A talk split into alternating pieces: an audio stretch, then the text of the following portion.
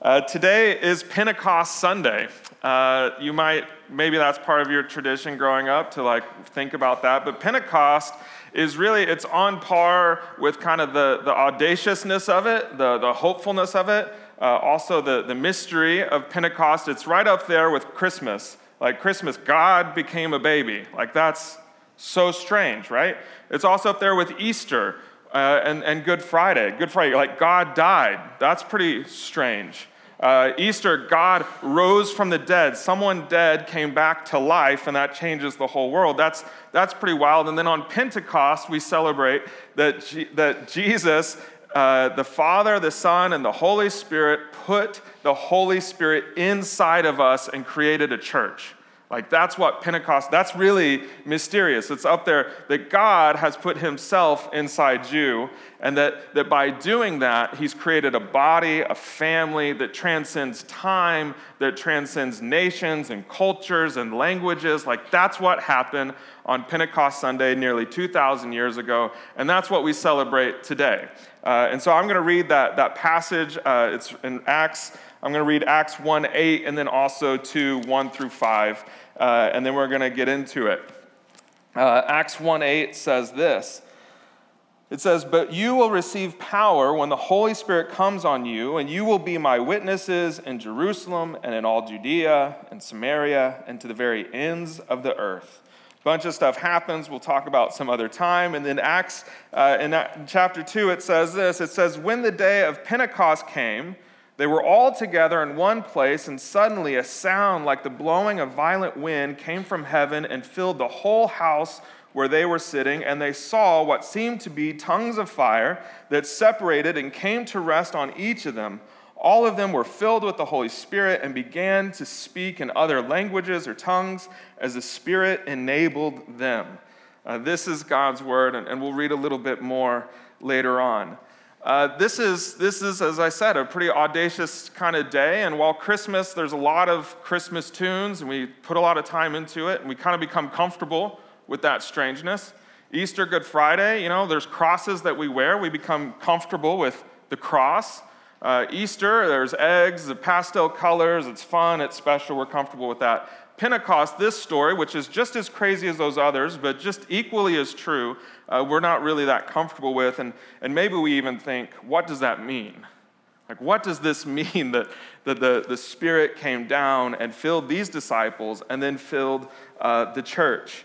Uh, there's a few things that it means, and, and that's what we're going to talk about today. The first is, is that the presence of God, the presence of the King of the world, is now inside of you.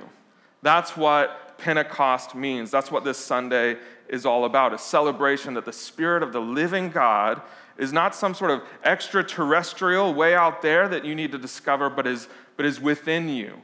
Uh, throughout the whole scriptures, there's so much on the presence of God just as a basic theme. But one of the things I just want to highlight is that as the people of Israel were becoming a people out of captivity from Egypt, and as they're wandering around in the desert, they had this uh, moment where God wrote on stone what he wanted from them. Uh, and it wasn't just the Ten Commandments, it begins with, like, I am the Lord your God. Uh, I rescued you like on eagle's wings, and I'm making you a kingdom of priests. And then it writes the Ten Commandment, like then the hand of God writes this in stone. And that's actually what's celebrated on Pentecost. The festival itself, the Jewish festival, is a celebration of God wrote what he, is in, what he wants for humanity.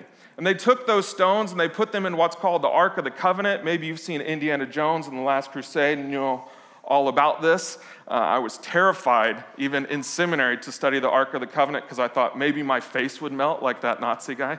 Anyway, they put it in the Ark of the Covenant, and what that became was the very presence of God. His will, his desire, who he was, was in that ark. And they would carry it into battles uh, for, for generation after generation. Everywhere that that went, you know, it was like the, the battle, the king was like going in this little strange Ark of the Covenant. You had to be born of a special family to carry it, you had to go through these special special uh, practices, wear special clothes just to carry the thing like a pallbearer.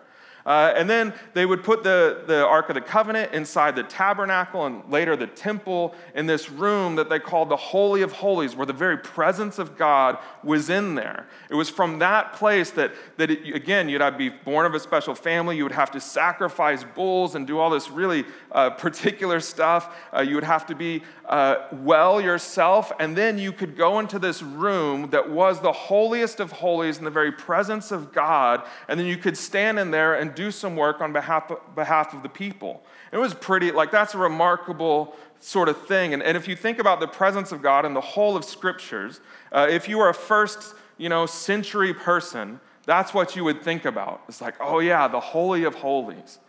Uh, amazingly, uh, when Jesus was dying on the cross and a huge cloud came over the whole place and the earth shook violently because, you know, God Himself had given up uh, out of love for the whole world, he had died himself. The whole world shook, and then the curtain that separated that holy, the presence of God, from everybody else, that curtain was torn in two.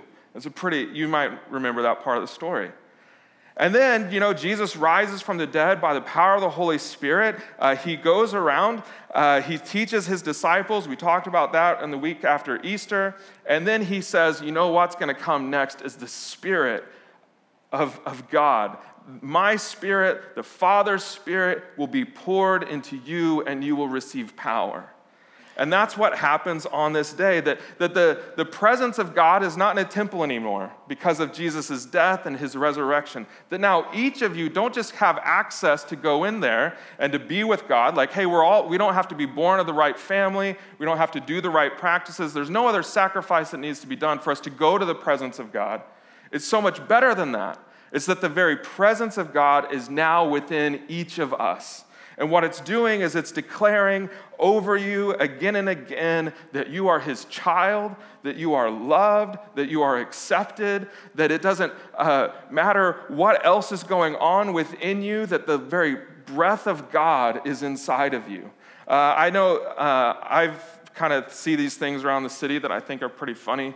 Uh, people put, like they have uh, you know rails on top of their car but it's not for like surfboards or bicycles. It's for this advertisement billboard thing. Have you seen those? And it's just all the time changing. Uh, and, it, and the person's just driving through the city. A lot of times they're uber eats drivers and there's, they're just like trying to make enough money. It's pretty great. But it's funny sometimes the stuff is like pizzas you know advertisements or tv shows and everywhere they drive it's just like promoting that everywhere uh, one of the things that, that, helps me understand what the Holy Spirit is like uh, in our life and what this means is that the presence of God is, is in us, and it's as if we have this big billboard hanging above our whole lives everywhere we go, everything that we encounter. And what that billboard says is, I belong to the King, and I belong to his kingdom. He is mine, and I am his. Like that's what the Holy Spirit is. Uh, Paul in Ephesians 1:13 talks about how the Spirit is a seal, kind of as if it's the, the punchline of a contract that binds us to God. Uh, at the very uh, in Ephesians as well, he talks about the Spirit as being the, the first deposit of a whole inheritance that we're going to get. Uh, you can see at the end of scriptures that the inheritance, that when we get the whole deal and the whole kingdom, it says that the dwelling place with God is now with people. But for you and me, those of us who follow Jesus, who've been baptized, who have the Spirit of God within us, we're tasting that inheritance right now because we're not waiting for the dwelling place of God to be with humanity. We already have the dwelling of God within us. That's quite the perk. And it begins today that you, you live that future reality right now. Some of my, my grandparents have given me stuff before they died, and it was so great because they're like, we want to see you enjoy this thing. And that's that kind of inheritance that you have, and it's this Holy Spirit. The other thing that this means is that you have the power of the kingdom. That's what Jesus says is like when the Spirit comes, you're going to receive power. Now, power is this very strange, strange uh, word. There's actually a great new book uh, by this guy, Andy Crouch. He wrote the Tech Wise Family. That's a book that most people have read, or uh, he wrote a book on culture. But he also wrote a book about how power is one of the characteristics of God. But in our culture for the last 70 years, we've been talking about power as this bad thing, this distorted, and it's bad and it's been distorted by sin, and even our, and our culture is acknowledging it. But the power of God is actually a good, beautiful thing. He talks about how power is the ability to keep and to make a promise. And that is the power of God uh, that we receive. It's not like the power of these kingdoms or that we see in this world today or institutions or organizations. Uh, those powers, you know, they use manipulation or threats or financial muscle. You know, it's like, you can't hurt me. I have all this money. Uh, they, they use performance, like because you're so good, you get to acquire more and more power. If you're, if you're good in your company, if you perform really well, then you know you get a, away with more stuff, right? And that's what power is about in our culture, or, or association, like I know this person, this person's my friend, or don't you know who I am? Sometimes we get power through popularity, like so many people love me, so many people like what I've done, so I can get away with this stuff. You know, just think about Bill Cosby. He's like all of those things wrapped up into one. It's like, how does he do that? Or Harvey Weinstein, or all of these other people. It's because they've accumulated power, and then what is it used for? That power is just used to, to maintain it, right? Maybe to get a little bit more security or add a little bit more popularity or financial muscle or those sorts of things. I keep using muscle because I watched The Godfather yesterday. That's how I resisted uh, the temptation of eating Nora's cookies. But the Spirit and the kingdom of God operates on a completely different power. This power is from a self giving, self donating love. That's the power of the kingdom, the power of the Holy Spirit. The power of the kingdom is from suffering as a servant for the sake of others. The power is of surrendering so that others might be healed. The power is from truth, even hard truth, spoken to, to let others walk in freedom. The power of the kingdom brings death to life. And if you're wondering, like, what is the power of the Holy Spirit that's supposed to be filling my whole life, all you need to do is look to Jesus and how he operated, and then, and then you will see, right? His power of self donating, sacrificial love on the cross to set captives free.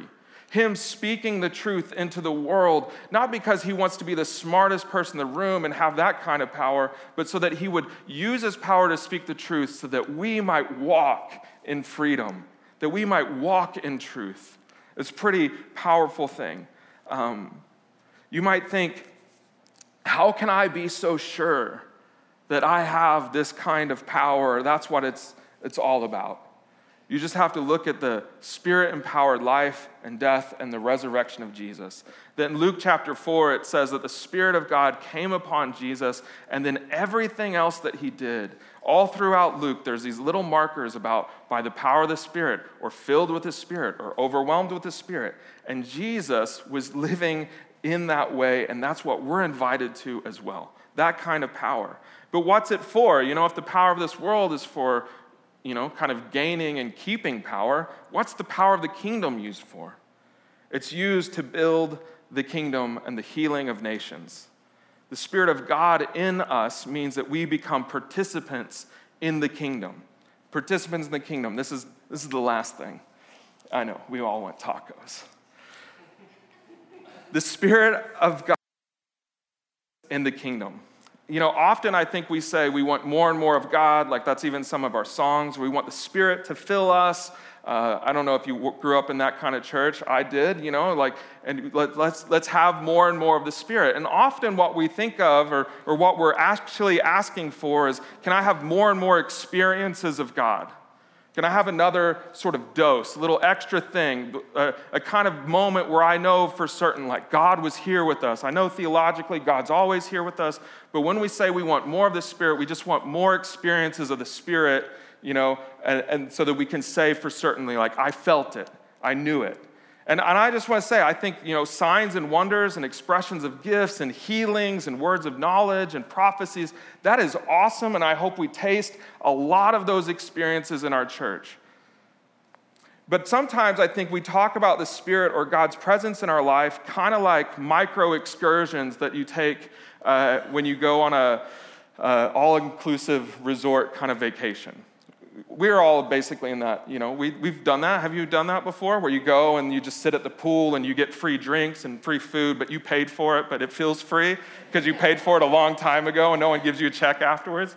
they totally dupe me because they give me the check and it has a little spot to do a tip and I, I can't it's like there's something within me it's like i have to put something there because they'll know i put nothing there even though they keep telling me i've already tipped anyway when you're sitting in those resorts or you're on a cruise or something like that, it kind of gets boring if you do it for a long enough time to just sit there and drink, you know, the drinks and, and splash in the pool and all that. And so you decide, hey, let's go on a little mini excursion. Let's go snorkeling or go to the tequila tasting thing or let's, you know, go uh, paragliding or also, you know, and you can sign up for these little excursions to wrestle you out of the mundaneness of just sitting by the pool and enjoying that freedom.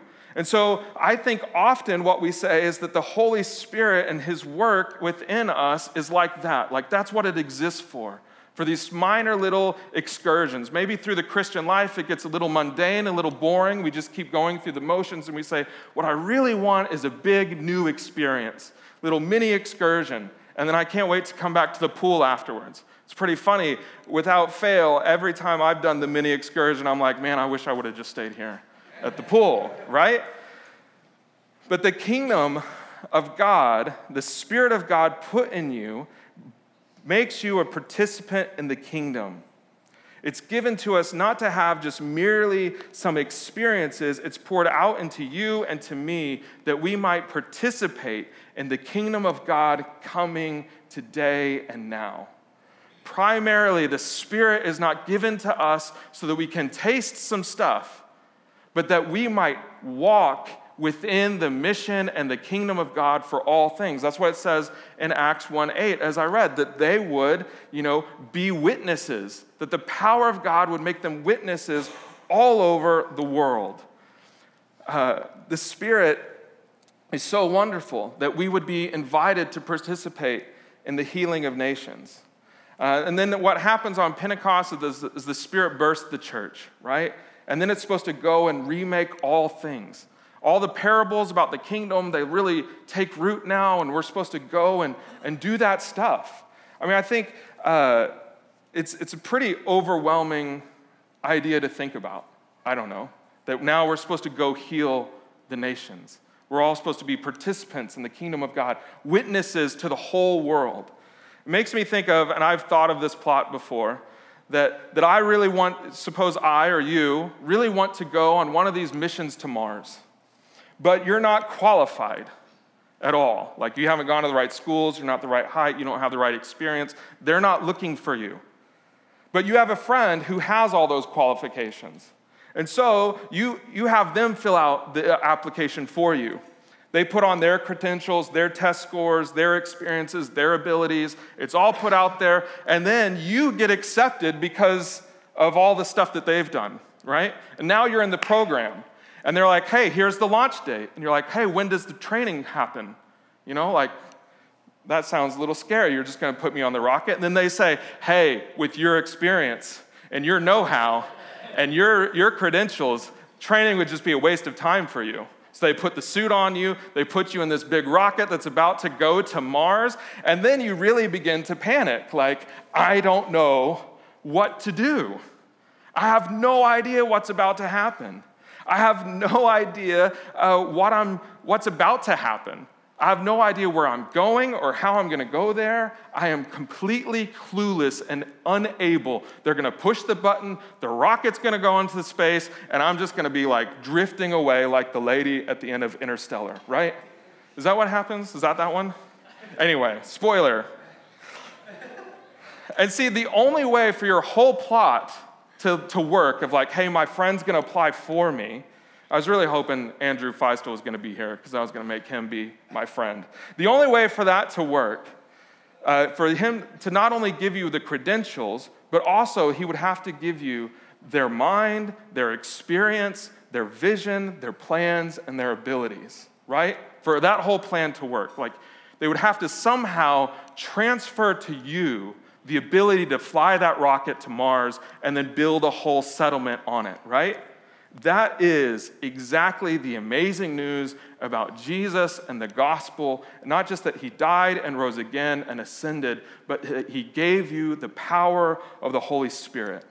That Jesus not only makes you a citizen in his kingdom, but he gives you all of the will and the ability to live the kingdom. Uh, the kingdom uh, and citizenship in it is a pretty high bar, right? It's about kingdom, it's a kingdom of sacrifice, of devotion. It's about community and mission and breaking bread. It's about grief and mourning. It's about dancing. It's a kingdom of dreams. You know, it's, it's an amazing thing. How are we supposed to live that out, right? It can feel like you've just been put on a rocket and you're going out into space and you have no idea what to do. But that's what's so amazing about Pentecost. That's what we celebrate that the Spirit not only saves you and raises you to abundant life, but it fills you and it empowers you to do it. Or as Paul says in Philippians 2:13, he's both the will and the work to accomplish everything that he's desired to accomplish through your life. He's given you the goods. It's pretty remarkable that, that not only coming into the kingdom is grace, but the living through it is grace. It's all by the power and the presence of God. And so, this church uh, that, that received this on Pentecost Sunday did some pretty amazing things right afterwards. They're probably at, at tops 140 people in this moment. And in the back of their head, they're thinking, I'm supposed to, with us, like a group like us, so the whole world's going to find out and become disciples through us. I mean, when we talk about just Culver City, that's pretty overwhelming, right? We talk about Los Angeles, there was like, no, the whole world is going to know about Jesus because of us. They're looking around in the room like, how is this going to happen? And it happens because they receive power and the presence of God and then they get to participate in it, and it's pretty remarkable. I'm going to end just by reading what happens uh, here uh, from, from five on. It says, and this is right after they start talking in these different languages, and then it says this. Now there were staying in Jerusalem God fearing Jews from every nation under heaven. When they heard this sound, a crowd came together in bewilderment because each one heard their own language being spoken. Utterly amazed, they asked, Aren't all of these who are speaking Galileans? Then how is it that each of us, each of us hears them in our native language? Then he goes on to list all of these different people. There's Parthians, there's Medes and El- Elamites, there's residents of Mesopotamia and Judea and Cappadocia, Pontus and Asia, Phrygia and Pamphylia, Egypt, and then parts of Libya near Cyrene, uh, visitors from Rome, both Jews and converts to Judaism, Cretans and Arabs we hear them declaring the wonders of God in our own tongues. Amazed and perplexed, they asked one another, What does this mean? Just to pause there for just a second. It's, Jesus says, You're going to be my witnesses to the whole nations. And then on this day, it's as if he answered it completely by his own timing, by his own work, and then putting the Spirit within them. They've like already you know, share the gospel with the nations. At this point, that's already happened. They're, they're hearing the wonders of God in their own language. And they're like, what does this actually mean? That we might be a church in which the Spirit is so dwelling within us that the multitudes of people in this city would look and ask us, What does this mean? They keep talking about the wonders of God in a way that I can hear and understand and burns my heart. And then it says in verse 13, Some, however, made fun of them and said, they have had too much wine, which I just think is fun. Like, we can expect some cynicism in our culture. Like, they're speaking in a language that they could hear that they shouldn't know, and they're like, it's because they're drunk. Like, give me that kind of alcohol that gives you an ability to speak foreign languages that you've never learned before, right? But they're like, that's the cynicism part. Like, they don't know what they're doing. They're that, like, let's just make fun of it and put it down. And then Peter stands up with the 11, it says in verse 14, and he raised his voice and he addressed the crowd. This guy who was nervous days ago is now courageous, all because of the presence and the power of the Spirit. So you might feel feeble and weak and like you, you couldn't even fast over the last 24 hours. And I don't know if I have the ability to even talk about Jesus within my DNA group. The power of the Spirit enables you to do these kinds of things. Peter stood up and he said, Fellow Jews, all of you who live in Jerusalem, let me explain this to you. Listen carefully to what I say. These people are not drunk as you suppose. It's only nine in the morning. That's his rebuttal. No, this is what was spoken by the prophet Joel. He says, In the last days, God says, I will pour out my spirit on all people. No special people, all people. Your sons and your daughters, they will prophesy. Your young men will see visions. Just side note, this was a moment in history where young men had no vision for their lives. It was feeble, it was weak, there was no purpose in living. It was just all what's the point? Kind of sounds familiar for a whole generation of people that we live around. He says, but no, like when the Spirit comes, young people will see visions. Old men will dream dreams. No more just like, I guess I'm here to die, but old men will dream dreams. Even on my servants, both men and women, I will pour out my spirit in those days, and they will prophesy. I will show wonders in the heavens above and the signs on the earth below blood and fire and billows of smoke. The sun will be turned to darkness and the moon to blood before the coming of the great and glorious day of the Lord. And then he says, and he's all still quoting Joel, he says, And everyone who calls on the name of the Lord will be saved. This is what happens on Pentecost. And this is what happens for us. This is the truth for us. And these are the last days that we're living in the days when the Spirit has filled the church, where the Spirit rests upon us the day when, when we can have visions and dreams for this world, for, this, for His kingdom come. This is the time where we get to declare everyone who calls on the name of Jesus will be saved. These are our days. You know, my kids, they're, they're starting to want to play Bible times I don't know, that, that, sounds a little dorky, but they get together like, let's play Bible times, you know, and they have this whole imagination about like, let's play like way back in the old days. But this is not the old days for us. When we, like, this, this moment forward is our moment. Uh, lastly, Leo Tolstoy, he wrote a great and really complicated book called The Kingdom of God is Within You. And the reason I say that is because, like, it's hard for me to understand. So maybe it's not complicated, I'm just weak of mind. But in that book, he's really he's pushing away a lot of institutions, a lot of organized religions, but then he notices something about the message of Jesus. That's what he keeps talking about, the message of Christ and his kingdom and the truth. And he says when the truth of the message of Jesus gets inside someone, like this external thing about the truth of Jesus that happened a long time ago, when that happens and it gets inside of a person, it begins to change them and transform who they are on the insides. And then he says, what's crazy is that transformation of the truth and the message of Jesus that was on the outside, that's now come to the inside, now goes back to the outside. At one point, it becomes really clear, he says, the external reality becomes an internal reality that then becomes an external movement.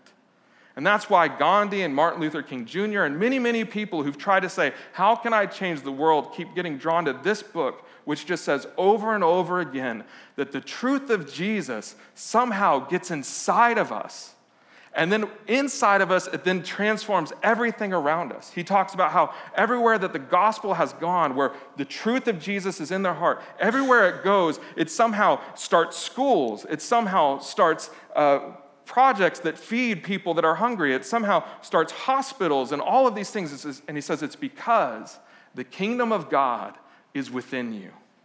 And that is like, man, that's it, right? Like, that's what we're all about. Uh, and so, what we're going to do now uh, is uh, we're going to take communion uh, together, breaking the fast, not just with tacos, but with the body and the bread of Jesus. Uh, the, sorry, that was the same thing. the body and the blood, uh, the, the, the bread and the wine. And we're going to take that, we're going to remember, even if, if you're quite hungry at this moment, that He fills us with the power that's so much more than just morsels of bread and water. That he, he fills us with His presence and His power, and it's all because Jesus has paid the way, because He died for us, that we might be brought into the, to His kingdom, that He rose from the dead, that the Spirit might be put inside of us because we are made the righteousness of God. And so let's go and let's take communion, and then we'll respond again with a song. Jesus, we thank you for your spirit today. We ask that you would fill us, that we would lean into this truth. Uh, thank you that you have uh, not just called us into a kingdom, but you give us all the power to live it out. Thank you, Jesus. Amen.